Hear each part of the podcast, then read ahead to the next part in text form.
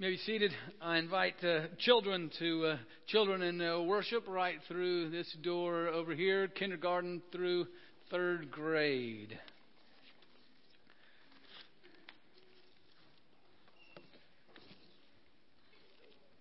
Today, um, it's a great combination to have Super Bowl Sunday and communion at the same time. It's just just perfect. Um, and, and, it helps uh, because the, the same theme um, will help us both physically and spiritually. Um, that you, you are what you eat. Uh, and so today, you know, the Super Bowl, when you're eating that eighth wing, you might want to remember you are what you eat, or that second helping of chili cheese fries. It's a good thing to remember. You see, that's a good word uh, for you physically um, to remember you are what you eat. Uh, but even more so as we come to the table here, where we uh, don't literally eat the body of Christ, but spiritually we come and receive in the power of His Holy Spirit His nurturing presence. Um, his uh, nurturing of our, of our faith, of our soul, uh, spiritually, mystically, uh, as we gather to eat of the body, drink of the blood of Christ, we are what we eat. Because by the power of God and the Holy Spirit, what we've just been, been singing about at the cross, we are made the body of Christ. So what we are in this, this group, in this room, we are the body of Christ. And what we'll see in our passage today is that we need to what, what Paul challenges us to. You are the body of Christ, so now start acting like it. That's what he charges, what he calls us to today. And, and, and, two things, really, that he says that the body, because you're the body of Christ, then you're called into unity and to maturity, to grow into the love of Jesus. All right, so the passage is in Ephesians chapter 4, starting with verse 1, found on page 951 in your, your Pew Bible, or you can follow along on the screen. Let's, uh, let's pray together. Almighty God, we thank you for your written word. We thank you for how you, you speak to our heart and to our soul. And we, we ask that your spirit would enable us to hear from you um, not only what is true, but then that your Spirit would empower us to do what is right um, and what is good. So uh, lead us and speak to us through your word. In the name of Jesus, we pray. Amen. All right, um, uh, starting with uh, verse 1 of chapter 4. Um, I, therefore, the prisoner in the Lord, beg you to lead a life worthy of the calling to which you've been called. All right, just to stop there for a moment. Uh, so, what, what Paul has, has, been doing, he's been, um, the first three chapters are really, he's presenting this is who you are. This is what is true. This is your calling, what you've called, what you've been called to be. And so now, he turns the corner and says, So now, this is what you need to do to act like it to live into the calling for which God has called you. And um, just a, a, page before, chapter 1, verse uh, 23, basically says this is what the church is. Ver, chapter 1, 23. The church is his body, the fullness of him who fills all in all. That, that's not who we're going to be, that is who we are in Christ. That is what He has made us to be. That is what is true for eternity. And so now, Paul's saying to us and challenging the church in Ephesus and challenging us now, let's live into that. Let's act like that church. What, what God has called us to be, let's now live in a way that's worthy to that. And so, um, this is, and then, then he gets, now here's some of the details with all humility and gentleness, with patience, bearing with one another in love, making every effort to maintain the unity of the Spirit in the bond of peace. So how, how, do we do that? Then how do we act like what we're um, what we are? We we practice then humility, gentleness, and patience. We we bear with one another. You know, we you could translate that word we put up with one another. Uh, and, and we make every effort. We leave no stone unturned make every effort to keep that peace that we know is in the Holy Spirit with one another. I mean, this means it is an effort. It, it is work. It is not something that just happens naturally. You know, we don't just come together and all be nice people with one another. That's not how it works. That's not how the body of Christ works. God brings people from all different types and kinds to come together, to be unified together. And that is hard work for human beings. It's hard work. So that's, that's why he gets at it. And it, what it requires is a humility and gentleness and patience first. It's a humility and gentleness and patience first with ourselves. There's humility, gentleness, and patience with others, but first with ourselves because of our own biases, our, our own implicit, unconscious prejudices and biases that we have, that everybody has. Every human being has them. This is just how we work. I mean, you know, you meet somebody new, in the first half second, you have sized them up. You know, it doesn't matter. It's in some way or another, their body shape or size or color, their hair or lack thereof, or the place of their hair, if it's kept or unkept. I mean, the clothes that they're wearing, how they talk, even the distance that their eyes are from one another. Now, you don't think about it.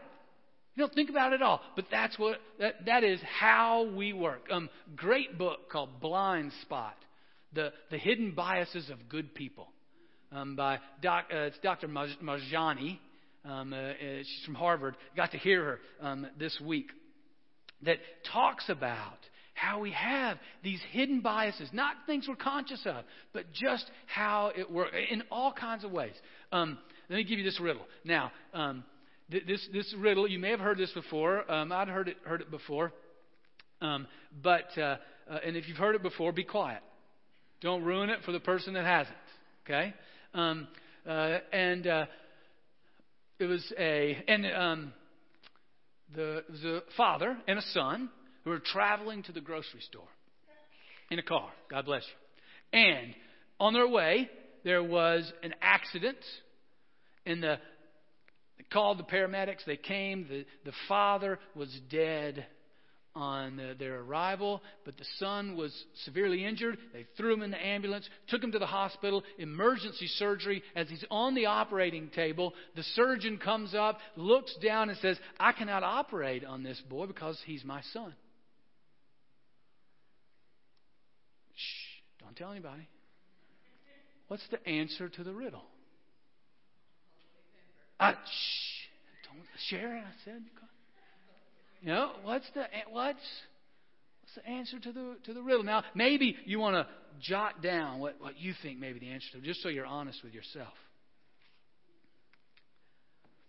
Well, the answer is that the surgeon is the boy's mother. Yeah, a couple of you just took gut shots, didn't you? Yeah, yeah. 80% of people that hear that riddle the first time don't get it. People, yeah, because they, it, it's called gender bias. That we have. it's just, uh, just what, I mean, it's, it's a simple thing, isn't it?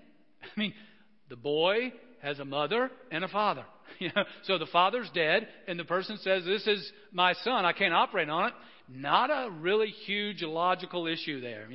Pretty simple stuff. But yet, 80% of folks don't get. Matter of fact, it, the gender bias is so great that today, and they've been doing this for 20, 30 years. Uh, what Dr. Banaji said today, people are more likely to say the boy has two dads than to say that the surgeon was his mother. Uh, um, one more. Um, did you know that um, hurricanes um, uh, which uh, now are named for male and female. You know, female hurricanes are more deadly than male named hurricanes. Yeah, more deadly. Fe- if they're named female, they're more deadly. And that's also because of gender bias. That the male is going to be more violent than the female. And so people don't prepare for female named hurricanes as well as they do for male named hurricanes. Yeah. Again, gender bias. There's, I mean, just all, yeah, there are all, all kinds of biases. You know, we think people are smarter according to how close their eyes are or how far apart they are. The closer they, they, they are, the, the less intelligent we think they are. There's no correlation between IQ and eyes, but that's just what we think. Now, those are just three simple examples of ways that we are biased, that we judge people according to things that are just their external characteristics. And there's just there's all kinds of ways that we do that. So you see how hard it is to be unified in Jesus when we size one another up in a half second according to their external appearance. That's why we got to be humble and gentle and patient with ourselves first. Because we're biased. And, and we have blind spots. Even the whole notion of blind spots, doesn't it sort of rub you the wrong way? Don't you want to say, I don't have any blind spots? Well, I don't see any. I don't feel any blind spots. Well, that's why they're called blind spots. And we all got them. Particularly about how we unconsciously prejudge others. And that prejudgment has uh, uh, has more to do with our own background, our history, with the, the stuff that surrounds us, than it has to do with any kind of logical, conscious thinking. Or even values that we hold. Our behavior in that way is not in line with the values that we would purport. We must then, if we're to be the body of Christ, this is who we are, and we're learning to live and to be the body of Christ, then we have to be humble and gentle and patient with ourselves. And we see that it takes effort. It takes real effort then to, to live into who we are, to, to, to really carry off this, this unity, being the body of Christ. It's not something that just happens naturally. That's one of the reasons that we celebrate African American History Month. One of the ways that we wanted to, to focus um, on that. I, I appreciate it. Now, I remember growing up, first hearing about African American history and saying, I don't get that. You know, so is there African American History Month and an Anglo American History Month? Well, and sort of since then, I've learned, well, Anglo American history is what we call history. sort of the history that you grew up with. Yeah, and, and so what, what you need to do is you need to make every effort. You need, need to, to make the effort to keep that bond of peace. And what that requires is you learning from others that are very different than yourself and see how they view history. And I've, I've shared this, this with you um, before, but it was in that context that I first learned that my history, with my, um, uh, my genealogy and following that back, and folks that came over from England and from France that make up my family, they were praying to Jesus that Jesus would lead them to the promised land and to the land of freedom in America. And it's a great story, and it's a beautiful history that a number of you share with me, and we celebrate that. But in African American history, I ran into a number of people who they looked back at their lineage and said, No, my people, they were praying to the same Jesus, but for something very different. They were praying uh, that, that God would release them from this Egypt that we call America that had enslaved them so that he would free them to the, he would free them from the enslavement into his freedom. Like, oh. And you see, see the beauty there? That now, because I've engaged with folks in a view of history and, and their history is very different than mine, now my picture of God and the mystery and the power of God has just broadened so much wider. Because we were all praying to Jesus for freedom. But it was from very different ways and journeys. And we see how God's power and beauty and mystery can bring us all to that freedom. But it takes work to learn and appreciate one another, even though so different in our background and history. And, and we do this. Why? We do this because, um, verse, verse 4. We, we do this because there is one body and one spirit. Just as you were called to the one hope of your calling one Lord, one faith, one baptism, one God and Father of all, who is above all and through all and in all. Can he be any more clear? Can he be more precise in what he's saying? I mean, one, one, one, in all and everything. And so our charge in, in growing as the body of Christ is to recognize that the same Spirit of God, the power of God that created the world from nothing, that raised Jesus from the dead, lives inside everyone who believes that Jesus Christ is their Lord and Savior. So that one God brings all together. That's why we seek to grow in humility. That's a really important one, that humility. And patience, gentleness, and love for one another so that we might live into who we are as the body of Christ. Now, uh, He saves us, brings us into one body, and then gives us all different gifts and abilities. Um, uh, verse, uh, verse 7. So, but each of us was given grace according to the measure of Christ's gift. Each of us was given gifts, grace, according to the measure of Christ's gift. So he's the one that gives. He measures it out. In a sense, it's sort of like we are a product of Jesus' recipe. You know, Jesus is at the counter, the kitchen counter, and, and he's measuring out just different abilities, different gifts in different ways to each one of us and, and drawing us now together in the same place, in the, the same community, to be his body.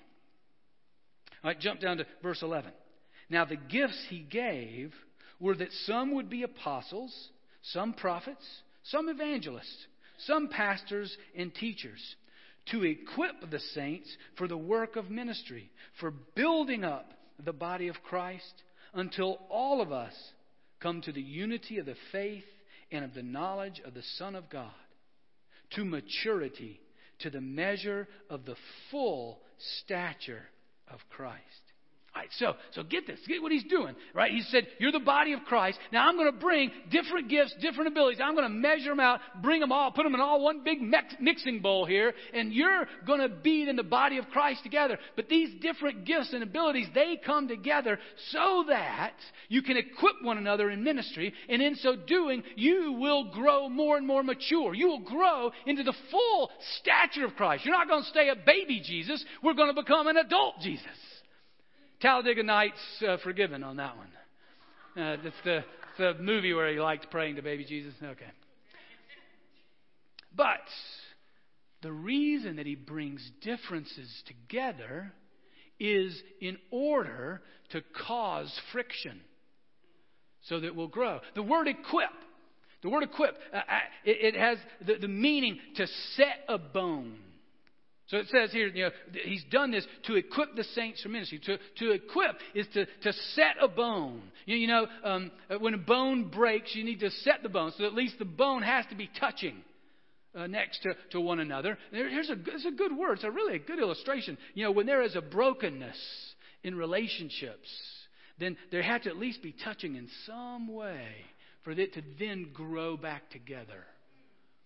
And so you set the equipping is setting the bone, putting the bone back to, um, together so that then it can heal and strengthen and become whole and become stronger even than it was beforehand.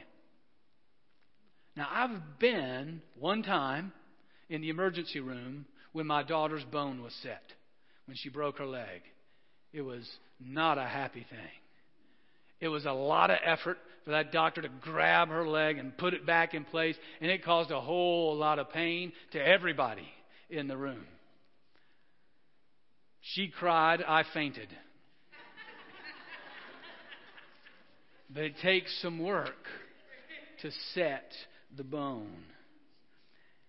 And that's what he's doing by bringing us together. He, he gives us these differences for our own good in order to mature us so that we won't stay as a baby, but will grow up into the fullness of Christ. See, his, his, so he, and that, that's really what we've been talking about during this, this whole series that, that God unifies us for a purpose. You know, He unifies us so that we are together and we are a force for righteousness and justice and goodness in our world. That we come together and engage the evil around us together as one. He unifies us for, for evangelism so that, that we are part of the same team, that we are engaging with folks and helping folks along the way on their journey into faith. And today, what we find and why everyone is needed, everyone, with all of their differences, with all of our different gifts that God has measured out, we need everyone so that we can reach the fullness of our maturity. If we're all alike, our maturity is stunted, our growth is stunted. That's why He brings the difference. And why, it's why it's so important that when we face those differences, that we don't run and hide and isolate, but that we stay and engage and learn and mature. That's why we need one another in our discipleship, in our growing, in our maturing in Jesus, that it can't be done alone we have to have you know, one another. Now, he summarizes it uh, then at the, the very, very end, uh, verses 15 and, and 16. Well, let me, let me read 14 too. Uh, well, this, this tells you why he matures us. We must, he, he matures us, brings us to the full stature of Christ. Verse 14, and we must no longer be children, tossed to and fro, blown about by every wind of doctrine, by people's trickery, by their craftiness in deceitful scheming. See that so that now we are prepared as a community to go into the world and stay strong in Christ with all the lies of the world and the lies of our own blind spots and the lies of the devil himself. Why? We're unified in order to develop our own maturity so that we become as, as, as an adult, as a, as a community. then he summarizes uh, verse 15. But speaking the truth in love. See, that really sort of summarizes that whole beginning part. That we speak the truth to one another in love, in, in, in humility, in gentleness, in patience. We speak the, the truth to one another in love. We must grow up in every way into Him who is the head. So again, He's, he's leading us so that we are growing up into Christ. So our direction is into Him. But then the next passage says, because it's from Him that we get the very power to mature and grow together. So it's from whom, verse 16, the whole body, joined and knit together by every ligament with which it is equipped, as each part is working properly. See, everyone is needed, working properly. That promotes the body's growth in building itself up in love. So uh, we often talk about church growth and we talk quantitatively, you know, numbers. But what Paul's talking about here in this situation isn't quantity as it is quality. Are we growing in the sense of deepening and maturing by demonstrating the love of Jesus? And as we do that with ourselves and with one another, then that matures us and prepares us to do it in the world that is around us. That's why he calls different people together to be unified in Jesus. It's when we have different political commitments and we come together. Well, that's when we mature. It's when we have very different backgrounds and histories, uh, very, very, very different uh, understandings of other things of the world that we come together in Jesus. That's when the bone gets set. That's when we practice and grow in gentleness and humility and love. And that's what, why he calls us to be unified. For our maturity as a people, everybody is needed. Everybody helps. And as we are unified as the body of Christ, that's when we become what we eat. Amen.